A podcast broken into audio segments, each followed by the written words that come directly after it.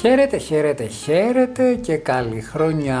Είμαι ο Νικόλας Πουρλιάρος και σας υποδέχομαι στο Νικόλας Πουρλιάρος Podcast Show, το πρώτο ελληνικό LGBTQI podcast, το πρώτο podcast για την ΛΟΑΤΚΙ κοινότητα που μιλάει ελληνικά. Είναι το πρώτο της καινούργιας χρονιάς. Μας εύχομαι όλους καλή, αποδοτική, δημιουργική, γαλήνια χρονιά, γεμάτη υγεία, γεμάτη ευτυχισμένες στιγμές με την ελπίδα ότι όσο θα καλοκαιριάζει και εντάξει εμάς τα καλοκαίρια μας έχουν καθορίσει όσο καλοκαιριάζει θα πηγαίνει καλύτερα όλη αυτή η υπόθεση με την πανδημική κρίση και θα μπορέσουμε να ξαναπάμε στις παραλίες χωρίς μάσκες θα μπορέσουμε να έρθουμε ξανά κοντά θα μπορέσουμε να βγούμε για ένα χαλαρό ποτό, να πάμε να δούμε ένα live, να ταξιδέψουμε, να ερωτευτούμε και να αντιμετωπίζουμε τους άλλους αθώα, χωρίς υποψία για το ποιος είναι αυτός ο δίπλα μας όταν πάει να φτερνιστεί ή πάει να δείξει. Είμαι πάρα πολύ χαρούμενος. Εχθές ανακοινώθηκε η υπουργοποίηση του Νικόλα Γιατρομανολάκη. Επιτέλους αυτή η χώρα για την οποία γκρινιάζουμε και εγώ γκρινιάζω. Παρά τα βαθιά αξιακά προβλήματα που έχει μέσα στο DNA της, την έντονα συγκρουσιακή φύση, με μια κεντροδεξιά κυβέρνηση αποκτά τον πρώτο Έλληνα ΛΟΑΤΚΙ υπουργό τον πρώτο ανοιχτά Έλληνα ΛΟΑΤΚΙ Υπουργό. Χαίρομαι πάρα πολύ γι' αυτό.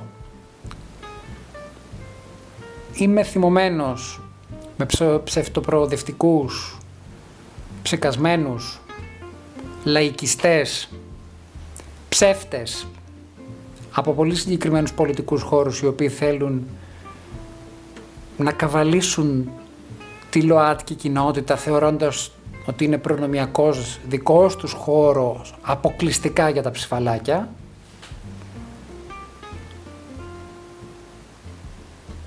Δεν έκαναν ούτε μισή ακτιβιστική δράση και τώρα ξαφνικά αντί να πανηγυρίσουν και αυτοί την υπουργοποίηση του Νικόλα Γιατρομανολάκη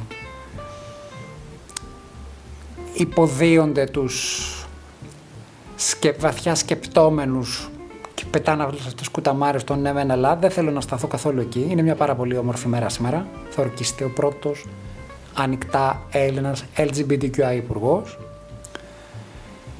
Εγώ δεν έχω να πω πάρα πολλά. Να το ευχηθώ να μακροημερεύσει, να το ευχηθώ να, να έχει πολύ και καλή επιτυχία, να το ευχηθώ να τα καταφέρει. Γιατί η πολιτική είναι ένα πεδίο με πάρα πολλά εμπόδια τα οποία κατά κύριο λόγο προκύπτουν εκ των έσω. Δεν είναι ένας κόσμος αγγελικά πλασμένος, τώρα αρχίζουν τα δύσκολα. Και να επιστρέψω στην εκπομπή μας και να πω ότι έχουμε συνέντευξη με την Λία Νικολάου, την τον πρώτη πρώτο non-binary συγγραφέα της χώρας.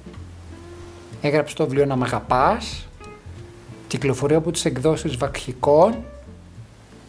Είναι ένα υπέροχο βιβλίο, ένα υπέροχο μυθιστόρημα για την ερωτική σχέση δύο ανδρών, του Άλεξ και του Πάνου. Πρέπει όλοι να πάτε να το διαβάσετε και θα μας κάνει καλό βασικά να τα διαβάσουμε. Και δεν έχω να, να προσθέσω κάτι άλλο προς το παρόν. Ακούστε με προσοχή αυτή τη συνέντευξη. Η Λία Νικολάου είναι ένα πολύ σπουδαίο πρόσωπο το οποίο αξίζει όχι απλώς της, ε, της συγγραφικής μας, της καλλιτεχνικής μας αποδοχής, είναι ένα άτομο το οποίο αξίζει σαν φωνή, σαν πνευματική παρέμβαση να υπάρχει στη χώρα ευρύτερα. Γιατί είναι και ένας τέτοιος άνθρωπος. Με μου.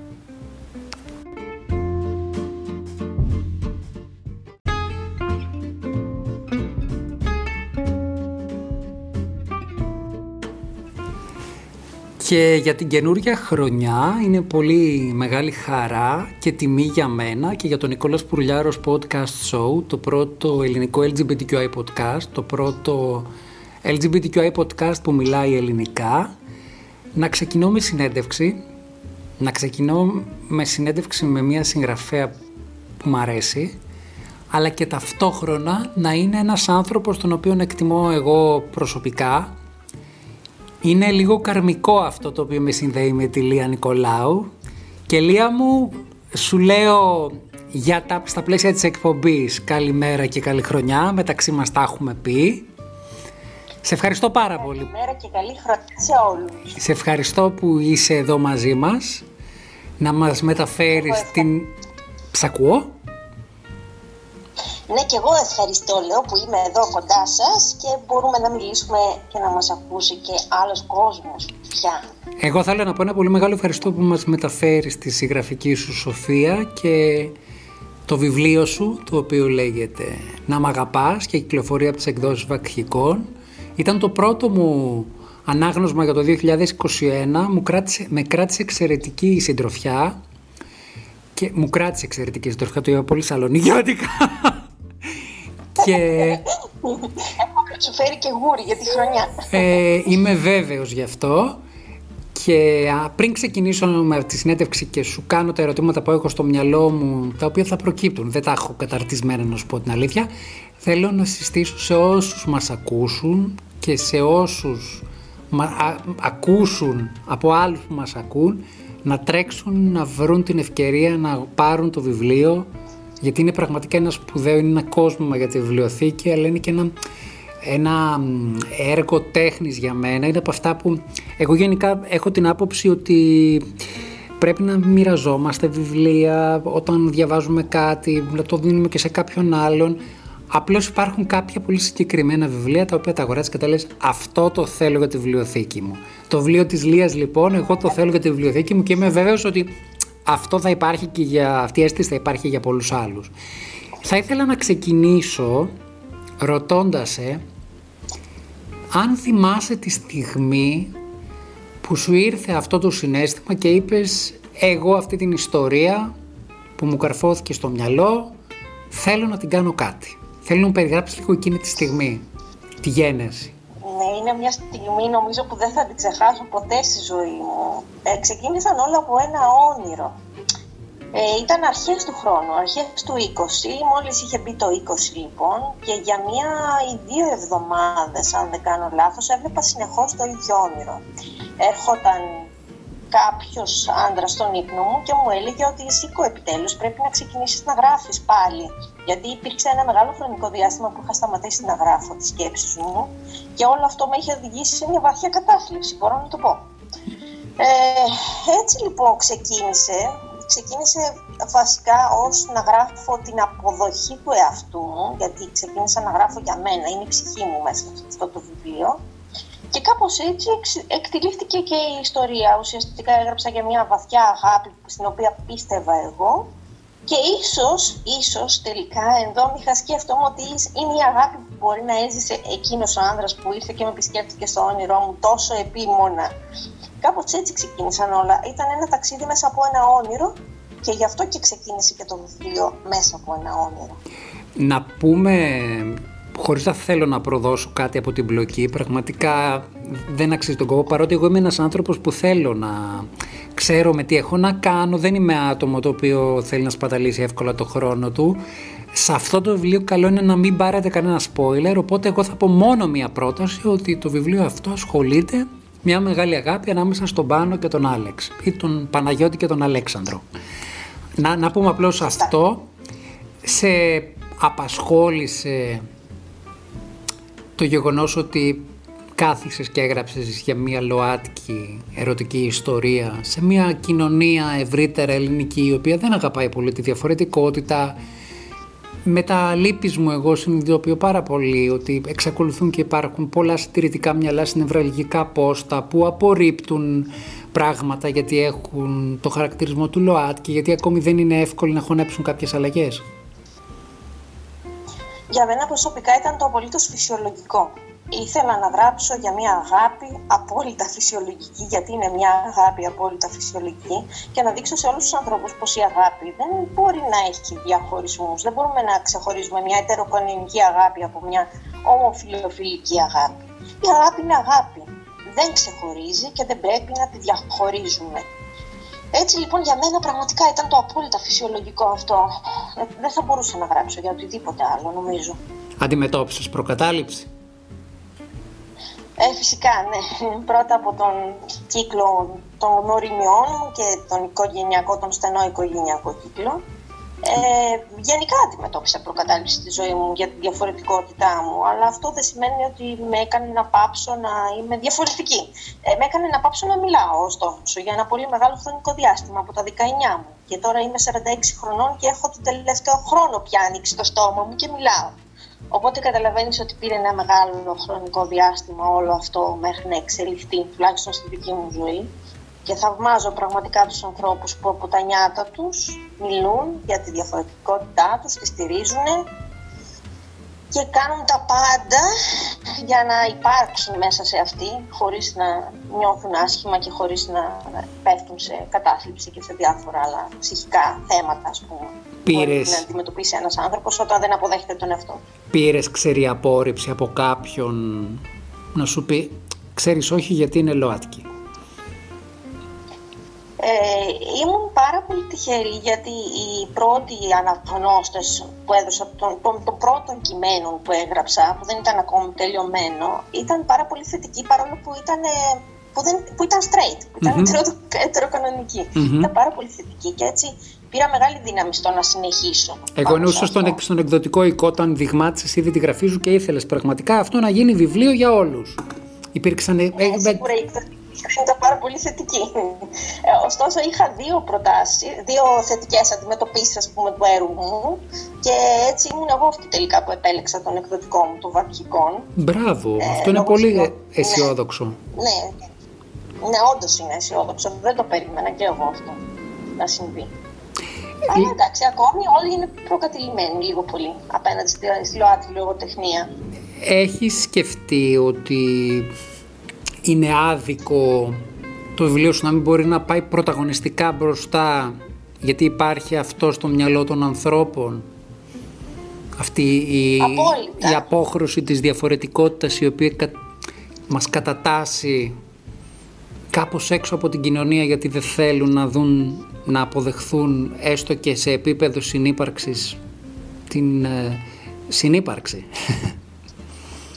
Ναι, είναι απόλυτα άδικο αυτό. Ωστόσο πρέπει να αλλάξει όλη η νόρμα, όλος ο τρόπος σκέψης των ανθρώπων ε, οι εκδοτικοί λογικά το αντιμετωπίζουν όπως θα το αντιμετώπιζε ένας κοινός άνθρωπος, ένας κοινός Έλληνας εδώ στην προκειμένη αλλά ωστόσο πρέπει να αλλάξει η αντιμετώπιση όλων μας απέναντι στο διαφορετικό, απέναντι στη ΛΟΑΤΚΙ, λογοτεχνία συγκεκριμένα τώρα μιας και μιλάμε. Από την τέχνη μιλά... δεν έχουμε μεγαλύτερες mm. απαιτήσεις. Θέλω να πω αυτό που είπες είναι πολύ σωστό, είναι πραγματικότητα. Αυτό συμβαίνει και στους εκδοτικούς οίκους. Αλλά εγώ θα περίμενα στους εκδοτικούς, στους εκδοτικούς οίκους όπου οι άνθρωποι έχουν το, έναν παραπάνω ρόλο γιατί θα επιλέξουν πράγματα που μπορούν να εκπαιδεύσουν την κοινωνία θα περίμενα να είναι λίγο πιο προθύστεροι και πιο πρόθυμοι. Ε, είναι το κέρδος που έχει μπει μπροστά και σκέφτονται το τι θα πουλήσουν. Ε, το καταλαβαίνω, το κατανοώ αυτό. Ωστόσο, πρέπει να αλλάξει λίγο ο τρόπος σκέψης και των εκδοτικών πλέον. Γιατί όταν μιλάμε ειδικά για μια αγάπη, δεν θα πρέπει να τη βάζουμε μέσα σε καλούπια την Και εγώ δεν μπορώ να καταλάβω γιατί δεν μπορεί να πουλήσει ένα βιβλίο σαν το δικό σου, το οποίο αφορά τους πάντες. Ναι, αφορά τους πάντες, ωστόσο δεν μπορούν να το κατανοήσουν ακόμη αυτό. Δηλαδή θεωρούν κάποιοι άνθρωποι ότι η αγάπη ανήκει μόνο σε αυτούς. Απλά. Αυτό, αυτό ναι, είναι το. Πρέπει εμείς να το αντιμετωπίσουμε διαφορετικά για να αλλάξουν επιτέλους και εκείνοι και να το αντιμετωπίσουν και εκείνοι διαφορετικά. Πιστεύεις ότι ίσως. Η τέχνη δυστυχώς είναι απούσα, συγγνώμη να το πω αυτό. Ναι, ναι, ναι. Η τέχνη δυστυχώς είναι απούσα σε όλο αυτό. Τα, τουλάχιστον την τελευταία δεκαετία, από την κρίση και μετά, σκεφτόμαστε πιο πολύ τον οικονομικό παράγοντα και όλα τα άλλα έχουν μπει λίγο πιο πίσω. Ε, θα ήθελες να κάνεις μια απόπειρα να προωθείς το βιβλίο σου και σε λίγο πιο mainstream κύκλους όταν με το καλό βγούμε από την καραντίνα να κάνεις με ε, παρουσιάσεις, να μιλήσεις στον κόσμο με πρόσωπα τα οποία είναι αναγνωρίσιμα και θα μπορούσαν να βοηθήσουν στο να περάσει το μήνυμα του βιβλίου σου; Φυσικά, εγώ είμαι ανοιχτή απέναντι σε όλους. Όποιος θέλει να με προσεγγίσει, είμαι εδώ και περιμένω. Δεν, είναι, δεν πρόκειται να βάλω φραγή σε κανένα. Εσύ θα το κάνεις; Ορίστε. Να το διεκδικήσεις εσύ προς απέναντι σε αυτά τα πρόσωπα; Ό,τι μπορώ να διεκδικήσω θα το διεκδικήσω, ναι. Ε, είμαι άνθρωπος που όταν έχω βάλει ένα στόχο και όταν θέλω κάτι πολύ, το διεκδικώ στη ζωή μου.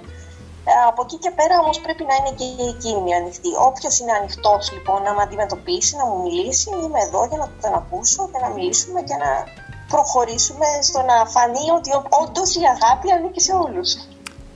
Τι, τι ονειρεύεσαι για το να μ' αγαπάς; Πού θα ήθελες να το δεις; Να αγγίξει πολλές Yes. Αυτό, ε, ο στόχος μου ήταν να αγγίξει μία ψυχή. Βγάζω τώρα στο ειλικρινά. Ήθελα να αγγίξει έναν άνθρωπο. Έναν άνθρωπο. Αν αγγίξει, λέω, έχω καταφέρει τον στόχο μου. Από εκεί και πέρα, όσο περισσότερους ανθρώπους αγγίξει, ε, εγώ πετάω στα ουράνια. Είμαι ευτυχισμένη. Εγώ όμως το εννοώ λίγο πιο πρακτικά, γιατί νομίζω ότι και εμείς λίγο στην ΛΟΑΤΚΙ κοινότητα έχουμε λίγο αρκεστεί στο συμπαθητικό χτύπημα στην πλάτη. Μας ε, έχουμε ικανοποιηθεί με το ότι μπορούμε να είμαστε και λίγο γέμισμα σε αυτή την ετεροκανονικότητα μέσα από την προσπάθεια κάποιων ανθρώπων της ετεροκανονικότητας που δείχνουν μια διάθεση να μας βοηθήσουν, αλλά ίσως καμιά φορά αυτό είναι να είναι μόνο, ξέρεις, προσπάθεια ποσόστοσης. Πιστεύω ότι και εμείς δηλαδή αρκούμαστε στα λίγα. Εγώ μιλάω πρακτικά σε επίπεδο καριέρας. Τι ονειρεύεσαι για το βιβλίο σου. Θα ήθελες να είναι αυτό που σου είπα, πιο εμπορικό προϊόν, να το δεις να πουλιέται σε ένα σούπερ μάρκετ, ας πούμε, βρε αδερφέ. Φυσικά, θέλω να φτάσει σε όσο περισσότερους ανθρώπους είναι αυτό δυνατό. Και πρακτικά δηλαδή, δεν είναι μόνο καλλιτεχνική στόχευση. Ναι. Να το πούμε και αυτό, γιατί είναι σημαντικό να, να, να στηρίξουμε. Να στηρίξουμε εμείς που είμαστε τώρα στην αρχή, ε, συνοδοιπόροι, αναγνώστες του βιβλίου σου, έτσι ώστε αυτό να περάσει και να καταλάβουν και οι άλλοι ότι ενδιαφέρεσαι, ενδιαφερόμαστε να μπούμε και εμπορικά. Μακάρι. Μακάρι, δεν, δεν, έχω, δεν βάζω τόσο μακροχρόνιους στόχους. Και είμαι και ένας άνθρωπος ειλικρινά που δεν κάνω όνειρα γιατί απογοητεύομαι εύκολα. Και ε, προχωράω στη ζωή μου ένα βήμα τη φορά. Αυτό το λέω και το ξαναλέω. Δηλαδή, αυτός είναι ο στόχος μου, να βγάλω τη μέρα. Δεν κοιτάζω πιο μακριά. Ωστόσο, όσο πιο μακριά φτάσει το βιβλίο μου, όσο περισσότερους ανθρώπους αγγίξει, φυσικά και όσο πιο εμπορικό γίνει, μη λέμε τώρα χαζομάρες, ποιος δεν θα το ήθελε Ε, σίγουρα θα είναι μια τεράστια επιτυχία και για μένα και για τους ήρωές, για το βιβλίο μου, για τις λέξεις μου. Θα ήταν ένα όνειρο πραγματικά. Είπες μια πολύ ωραία αυτή τη στιγμή κουβέντα για τους ήρωές μου. Θέλω να σου πω ότι αφού το τέλειωσε το βιβλίο πώς ε, είναι η σχέση με τους ήρωές σου μετά το τέλος; Τους, αγαπάω πολύ. Τους έδωσα σε, την αθανασία. Σε επισκέπτονται; ας μην πω, ας μην μιλήσω για το τέλος, ναι. Α, τους αγαπάω πολύ. Σε επισκέπτονται. Τους αγαπάω, είναι κομμάτι της ψυχής. Σε επισκέπτονται ακόμη; Ναι, πραγματικά δεν θα φύγει αυτό από μέσα μου. Ειδικά ο Αλέξανδρος είναι, είναι η ψυχή μου, οπότε δεν θα φύγει αυτό από μέσα μου ποτέ. Θα το κουβαλάω μαζί μου μέχρι την τελευταία μου ανάση. Ποιος ήταν ο πρώτος άνθρωπος που, διάβασε, που του έδωσε και διάβασε ολοκληρωμένο το λογοτέχνημά σου; Ο πρώτος άνθρωπο, ολοκληρωμένο όχι, δεν το διάβασε ολοκληρωμένο. Ωστόσο, είναι περίεργο αυτό. Ανήκα στον κόσμο των blogs ε, για πάνω από μία δεκαετία. Έτσι είχα εμπιστοσύνη πολύ μεγάλη σε έναν άνθρωπο που διαβάζει, γράφει. Ε, είχα πίστη στην κρίση του τέλος πάντων. Δεν τον έχω δει ποτέ στη ζωή μου, ωστόσο. Και σε εκείνον τον εμπιστεύτηκα όλος περίεργο. Εκείνος μου είπε, είναι straight βεβαίως, και μου είπε την άποψή του και από εκεί και μετά αν δεν μου ήταν εκείνος θετικός, δεν ξέρω κι εγώ πώς θα συνέχιζα. Υπάρχει. Άκης, σε ευχαριστώ με την ευκαιρία. Υπάρχει κάποιος που προσπάθησε να σε σταματήσει; Ε, δεν είμαι άνθρωπος που σταματάω εύκολα. Άλλο λέω. Όταν ξεκινήσω Να σου πει, ok, okay, κοίτα. Ναι, ξανά. Ναι. Αυτό που κάνεις είναι λίγο too much. ναι, αυτό και από το στενό οικογενειακό μου περιβάλλον. Ε, ωστόσο δεν σταματάω εύκολα. Εγώ όταν βάλω κάτι στο μυαλό μου και πω ότι θα το φτάσω μέχρι το τέλος, είμαι ψυχαναγκαστική και θα το φτάσω μέχρι το τέλος. Τα παιδιά Ό,τι σου... να γίνει, ο κόσμος να φτάσει. Τα παιδιά σου πώς το είδαν όταν το πιάσαν στα χέρια τους και το διαβάσαν ή δεν ξέρω αν ήταν πιο πριν; Κοινωνία. Είχαν τις αμφιβολίες τους. Πούμε. ναι, είναι το στενό οικογενειακό περιβάλλον που Είχαν τις αμφιβολίες τους γιατί θέλανε να σε προστατεύσουν; Είχαν τις αμφιβολίες τους για αυτό που θα προκύψει μετά. Όχι για το βιβλίο αυτό καθ' αυτό. Για αυτό που θα προκύψει μετά. Και επειδή ε, περιλαμβάνει το μετά και αυτά και τα τους γιους μου, οι οποίοι είναι με ενήλικες πλέον και μπορώ να μιλάω άνετα για αυτούς, ωστόσο ήθελα να είμαι πάρα πολύ προσεκτική γιατί όλο αυτό δεν ήθελα να τους παρασύρει σε κάτι που δεν τους ανήκει. Έτσι προσπαθώ όσο είναι δυνατόν αυτό να τους προστατεύσω.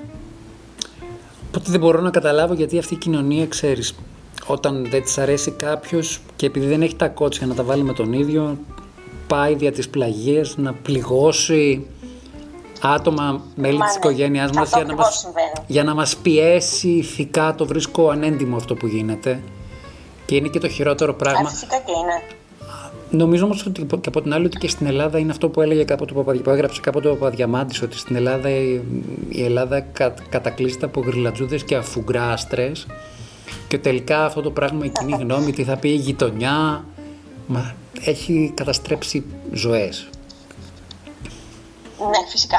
Ποντάρουμε πάρα πολύ στο τι θα πει ο κόσμος και αυτό είναι κάτι το οποίο θέλω να το πω και θέλω να το φωνάξω. Όχι. Ο κόσμος δεν είναι η ζωή σας. Ο κόσμος είστε εσείς ο άνθρωπός σας, εκείνοι οι άνθρωποι τέλος πάντων που θα επιλέξετε δεν έρχεται στη ζωή σας. Ε, Κανείς δεν πρέπει να έχει λόγο για τη ζωή σας. Εσείς πρέπει να επιλέγετε το πώς θα είναι η ζωή σας, το ποιον άνθρωπο θα αγαπήσετε, το τι θα κάνετε στο μέλλον σας. Κανείς άλλος δεν πρέπει να έχει λόγο πάνω σε αυτό. Το... Είμαι κατηγορηματική. Το ότι είσαι μια ακτιβιστική προσωπικότητα το οποίο συμβαδίζει με την ιδιότητα του συγγραφέα συμβαδίζει με αυτό το βιβλίο επειδή είσαι αυτή που είσαι έγραψες και το βιβλίο αυτό που έγραψες. Είναι κάτι το οποίο το αντιμετωπίζεις στην καθημερινότητά σου; Πάλι λέμε, μιλώντας για τον κοινωνικό περίγυρο. Λένε τώρα τι θα πει αυτή, είναι, ε. είναι ακτιβίστρια. Τι θα πει; Να σε αντιμετωπίζουν με αυτού του είδους την κοινωνική προκατάληψη εννοώ. Το βλέπεις, το βιώνεις. Έχω περάσει πάρα το βιώνω. Το βιώνω καταρχάς να πω καθημερινά αυτό και το βιώνω όχι τώρα, το βιώνω από τα νιάτα μου. Ε, όμως υπήρξε μια πολύ μεγάλη καμπή στη ζωή μου, μια πολύ δύσκολη στιγμή στη ζωή μου με πολλά προβλήματα υγείας και γενικά με πολλά προβλήματα, όπου εκεί αποφάσισα ότι δεν θα έχει λόγο στη ζωή μου κανένας. Διότι μόνη μου έτσι κι αλλιώς τα πάλευα όλα. Οπότε δεν με απασχολεί πλέον το τι λένε, θα βγουν από το ένα αυτή και θα βγουν από το άλλο, όπως λέει και ο λαός μας. Ίσως κάποιες φωνές να τις λάβω υπόψη μου απλά σαν συμβουλή. Από εκεί και πέρα, όχι, δεν με αποσχολεί. Θα μιλήσω για το δίκαιο. Μιλάω πάντα για το δίκαιο. Ε, ίσως να μην έχω τις σωστές λέξεις χρησιμοποιήσει πολλές φορές, γιατί δεν το έχω και πολύ με τον προφορικό λόγο. Ωστόσο, θα είμαι αυτή που θα υποστηρίζει το δίκαιο πάντα. Δεν ξέρω αν είναι καν ακτιβιστικό αυτό. Ωστόσο, αυτό που θέλω να πω θα το πω. Και δεν με ενδιαφέρει το τι θα απαντήσει ο καθένας. Είναι δημοκρατικό βασικά αυτό, έτσι.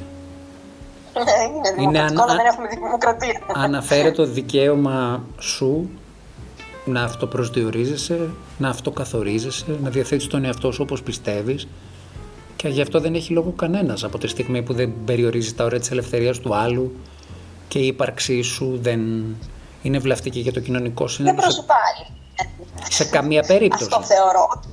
Βάλουμε κανέναν, δεν θα πρέπει να έχει και κανείς λόγο στο τι θα κάνουμε στη ζωή μας. Ναι, αυτό είναι πάρα πολύ ωραίο που λες, που την είναι ότι ε, σκέφτηκα τώρα το εξής, ότι είναι πάρα πολύ ωραίο και αστείο ταυτόχρονα, γιατί η ευθυξία και τα όρια του πώς προσβάλλεται είναι εύθυκτος ο καθένας έχουν γίνει λίγο λάστιχο στα χέρια και στο μυαλό ανεγκέφαλων ανθρώπων οι οποίοι θεωρούν ότι μπορούν να μιλούν για τα πάντα και ότι είναι εύθυκτη για το οτιδήποτε. Θυμήθηκα τώρα το περιστατικό που περιγράφεις πολύ ωραία στο βιβλίο σου της θάλασσας με τους ηλικιωμένους όπου αποκαλεί ντιντίδες. Αυτό είναι αληθινό περιστατικό. Είμαι βέβαιος ότι είναι αληθινό περιστατικό. που αποκαλεί ντιντίδες δύο άντρες οι οποίοι μπορεί να δουλεύουν ε, στον κατασκευαστικό χώρο και να είναι ζευγάρι γιατί δεν μπορούν να διαχωρίσουν το, τη, τη στερεοτυπική εικόνα του πώς πρέπει να είναι. Λες και έδωσε ο καθένας δικαίωμα, αλλά και να δίνει και δικαίωμα. Στο κάτω-κάτω δεν λογοδοτούμε. Δεν ήρθαμε με... Έχει να κάνει καθαρά με τον τρόπο που βλέπουμε τον εαυτό μας, με τον τρόπο που βλέπουμε τον εαυτό μας μέσα στην κοινωνία και επειδή οι περισσότεροι δυστυχώς άνθρωποι δεν βλέπουν τον εαυτό τους, δεν έχουν κάνει το ταξίδι μέσα τους, είναι πιο εύκολο να κάνουμε το ταξίδι στον άλλο που βλέπουμε, στην εικόνα που έχουμε απέναντί μας δηλαδή, και να κρίνουμε οπότε. Και... Αν όμως γυρίσουμε λίγο προς τα μέσα, όλα αλλάζουν, η οπτική αλλάζει. Και συνήθως ξέρεις αυτό το, το παιχνίδι είναι πάρα πολύ βίαιο για τον άλλον γιατί δεν έχουμε το κουράγιο να κάνουμε την παραμικρή δουλειά με τον εαυτό μας οπότε εξαντλούμε τα όρια ε, της ε, ε αυστηρότητάς μας στον άλλον γιατί πάντα βολεύει. Ακριβώς αυτό. Αυτό που είπες είναι, είναι τρομερά βίο. Το έχω νιώσει η ίδια. Είναι τρομερά βίο και πρέπει να έχεις ισχυρά αποθέματα αντοχής για να αντέξεις αυτή την αντίδραση των άλλων απέναντί σου, χωρίς να τους έχεις πειράξει να σου φέρονται έτσι. Είναι, είσαι αισιόδοξη για το μέλλον σε σχέση με το πώς η κουλτούρα μπορεί να βοηθήσει στο να αλλάξουν τα πράγματα. Εγώ λέω ότι πάντα η Ελλάδα είναι, είναι μια εικοσαετία πίσω. Δηλαδή θεωρώ τώρα ότι είμαστε στις αρχές του 2000. ενώ σε νοοτροπία, ενώ σε νοοτροπία καταλαβαίνεις. Ε, ναι. είσαι αισιόδοξη γιατί το ότι η κουλτούρα μπορεί να αλλάξει τα πράγματα. Είμαι γενικά αισιόδοξη ως άνθρωπος. Έχω πίστη στους ανθρώπους, έχω πίστη στην ανθρωπότητα. Έχεις, ε, ακόμη. Θα, ε. το, θα κοιτάξουμε προς το φως, θα τη βρούμε την άκρη. Θα αλλάξουν τα πράγματα. Η κουλτούρα ναι, θα μας βοηθήσει. Ε, θα βοηθήσει και εκείνους που δεν την έχουν να τη βρούνε Βασικά γενικά πρέπει να κάποιοι άνθρωποι να αρχίσουν να, να είναι μπροστά, να μπαίνουν μπροστά σε όλο αυτό. Αυτό το χήμα είναι που με έχει κουράσει εμένα. Χρειαζόμαστε ανθρώπους μπροστά, μπροστάριδες, όπου να έχουν την κουλτούρα.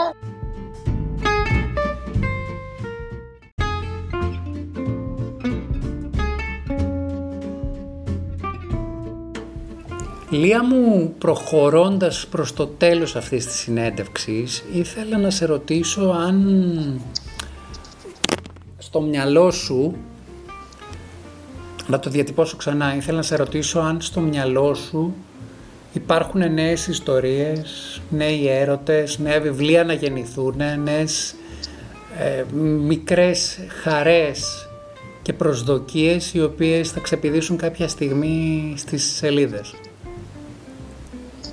Ναι, βέβαια. Όλο και κάτι υπάρχει μέσα σε αυτό το μυαλό. Είναι λίγο κουραστικό, αλλά όλο και κάτι υπάρχει. Ε, με απασχολεί πάρα πολύ το γεγονός ότι οι περισσότεροι άνθρωποι άλλο θέλουν να είναι και άλλο το είναι. Έτσι αυτό προσπαθεί να βγει σαν μια ιστορία, σαν ένα νέο μυθιστόρημα. Ευελπιστώ μέσα στο 21 να βγει και αυτό. Θα δείξει. Το μέλλον θα δείξει. Πώς γράφεις; Είμαι δημιουργική. Για πες μου λίγο, πώς γράφεις, έχεις ρουτίνα, γράφεις την αρχή μες στο χέρι, περνάς κατευθείαν σε υπολογιστή, σ' αρέσει η υπαγόρευση, πώς ακριβώς, ποιο, για βάλε με λίγο στον κόσμο σου. Αγαπώ πάρα πολύ τις σημειώσεις, ό,τι και να κάνω κρατάω σημειώσεις. Ε, είναι και θέμα βέβαια μνήμης πλέον, γιατί είμαι και μεγάλος άνθρωπος, οπότε έχω αρχίσει και ξεχνάω. Οπότε και μεγα, μεγάλος άνθρωπος, 46 χρονών, για όνομα του Θεού. η ψυχή μου είναι, είναι αρχαία, οπότε άστος μην το βάλουμε αυτό okay. σε αυτή την κατηγορία. Λοιπόν, ε, δίνω ραντεβού με την έμπνευση. Η έμπνευση και να έρθει να με βρει, μπορεί να με βρει κάπου στον δρόμο και να μην μπορώ να το γράψω. Οπότε, όχι, έχω ένα στάθερο ωράριο, θα καθίσω, θα δώσω ραντεβού με την έμπνευση. Μπορεί να έρθει, μπορεί και να μην έρθει. Εγώ, ωστόσο, θα γράψω. Θα σκίσω πολλά από αυτά που θα γράψω. Γράψω στον υπολογιστή, βέβαια. Εντάξει, τώρα μιλάμε για το χαρτί. Για το ναι, ναι, ναι έρωτα με το χαρτί. Ε, ναι, ε, είναι αυτό που σου είπα, δίνω ραντεβού με την έμπνευση. Είμαι άνθρωπος της δουλειάς. Εργασία, εργασία, εργασία. Έχω ένα συγκεκριμένο ωράριο. Πόσο καιρό σου πήρε για το όνομα αγαπάς; Μόνο δύο μήνες. Έγραφες δύο μήνες καθημερινά. Έγραφα καθημερινά επί δύο μήνες. Δηλαδή ξεκίνησα ουσιαστικά, είχα τις σημειώσεις από το Γενάριο, όπως είπαμε, του 20 και ξεκίνησα να γράφω την πρώτη μέρα του Φεβρουαρίου και το τέλειωσα λίγες μέρες πριν λήξει ο Μάρτιος. Άρα και εγώ σου να την πεις αυτή την ιστορία, έτσι; Ναι, πραγματικά ήταν μια ιστορία που αβίαστα βγήκε από μέσα μου. Φοβάσαι. Ε, ήταν ναι, η ψυχή μου που ήθελε να βγει. Φοβάσαι ε, τις λευκές σελίδες; Κλεισέ το ερώτημα, αλλά έχει σημασία. Ναι, φοβάμαι πολύ. Φοβάμαι γιατί πέρασα χρόνια που να, ε, είχα μεν τις ιδέες και δεν μπορούσα να τις βγάλω στο χαρτί γιατί ήμουν τόσο πνιγμένη μέσα μου. Δεν είχα αντιμετωπίσει γενικά τις φοβίες μου. Οπότε έπρεπε πρώτα να αντιμετωπίσω τον εαυτό μου και μετά απλά όλα και αβίαστα κύλησαν από μέσα μου και βγήκαν ξανά στα ακροδάχτυλά μου.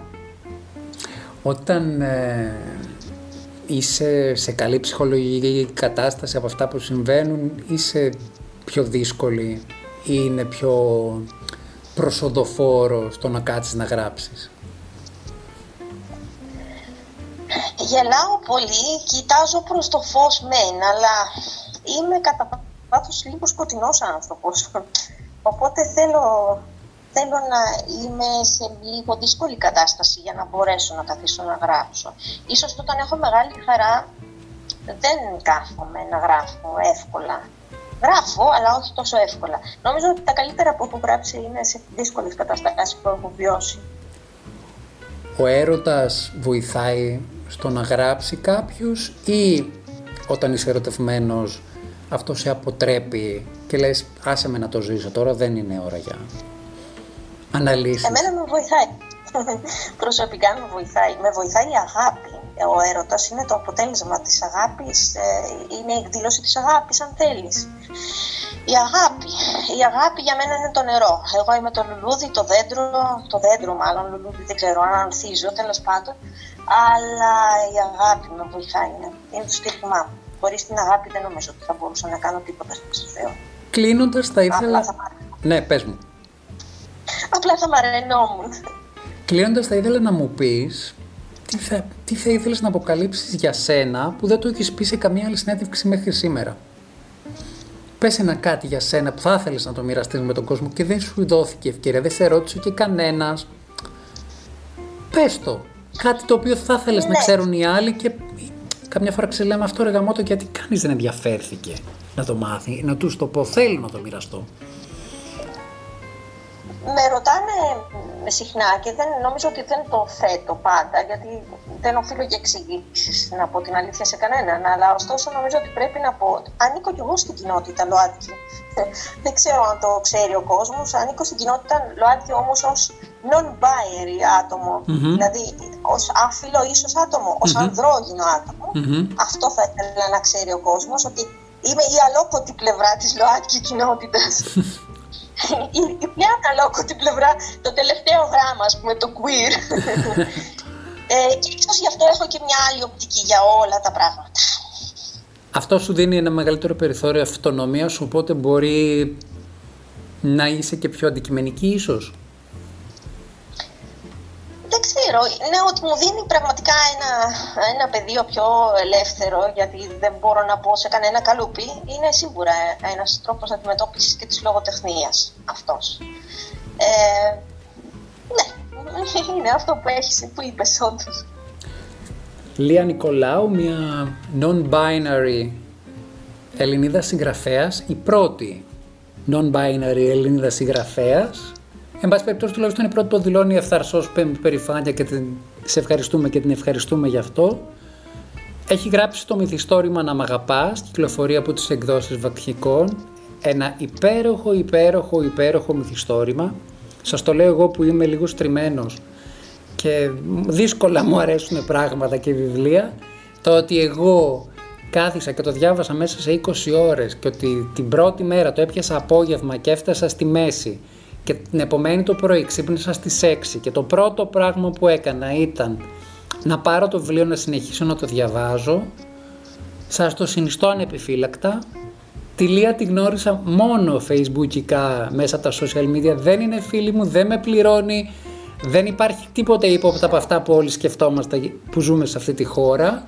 Απλώς είναι ένας άξιος πραγματικά άνθρωπος, μια σπουδαία συγγραφέας, η οποία αξίζει όχι απλώς της προσοχής μας, ε, της αγάπης μας και αυτό που μπορούμε να το δείξουμε αγοράζοντας το βιβλίο της, κάνοντας το δώρο σε άλλους, μιλώντας γι' αυτό, αξίζει τον κόπο να εξαντληθεί η πρώτη έκδοση, να υπάρξουν και άλλες εκδόσεις, να δοθεί ευκαιρία και βήμα και στα μέλη της ελληνικής ΛΟΑΤΚΙ κοινότητας για να δείξουμε πραγματικά, δυστυχώς υπάρχουν διαχωριστικά τείχη, αλλά τελικά πρέπει να δείξουμε ότι είμαστε όπως όλοι οι άλλοι, ότι έχουμε τις ίδιες ανάγκες, την ίδια ανάγκη να αγαπηθούμε, ότι είμαστε έτοιμοι να ανοίξουμε την αγκαλιά μας στους πάντες, ακόμη και αν αυτή η κοινωνία εξακολουθεί και είναι μισογενίστικη, ετεροκανονική, φρικτά πατριαρχική.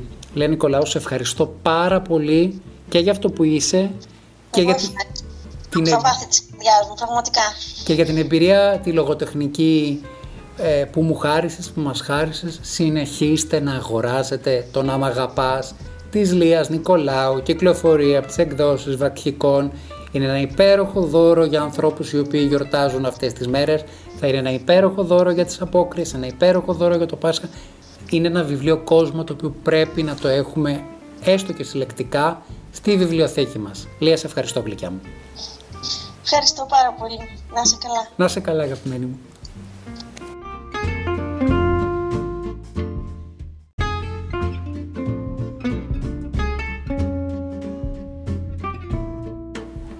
Και μετά από αυτή την υπέροχη συνέντευξη, εγώ δεν έχω παρά να σας χαιρετήσω, να σας πω ένα πολύ μεγάλο ευχαριστώ που είστε, εξακολουθείτε και είστε συνοδοιπόροι. Η αγκαλιά αυτής της εκπομπής μεγαλώνει και πλαταίνει μέρα με τη μέρα, εβδομάδα με τη εβδομάδα, μήνα με το μήνα. Ειλικρινά πέρσι τον Μάρτιο όταν ξεκινούσα αυτή την περιπέτεια δεν φανταζόμουν ότι θα φτάσουμε σε αυτά τα νούμερα. Εντάξει, η επίσημη αγορά μας αγνοεί, με αγνοεί, δεν πειράζει. Έρχονται καλύτερες μέρες, έρχονται οι μέρες του φωτός, που λέει εκεί η Νατάσα Μποφίλιου. Γενικώ έχω μια πολύ καλή διάθεση και πιστεύω ότι το 2021 θα είναι μια πολύ καλύτερη χρονιά για όλους μας. Νικόλας Πουρλιάρος Podcast Show, το πρώτο ελληνικό LGBTQI podcast, το πρώτο podcast για την ΛΟΑΤΚΙ κοινότητα που μιλάει ελληνικά. Μας ακούτε σε 8 πλατφόρμες, δεν θα τις απαριθμίσω πια. Σας ευχαριστώ πάρα πολύ για ε, την υπομονή σας που καθίσατε και μας ακούσατε σε την πρώτη εκπομπή της, πρώτης, της καινούργιας χρονιάς. Είστε επανειδήν και σύντομα. Γεια σας.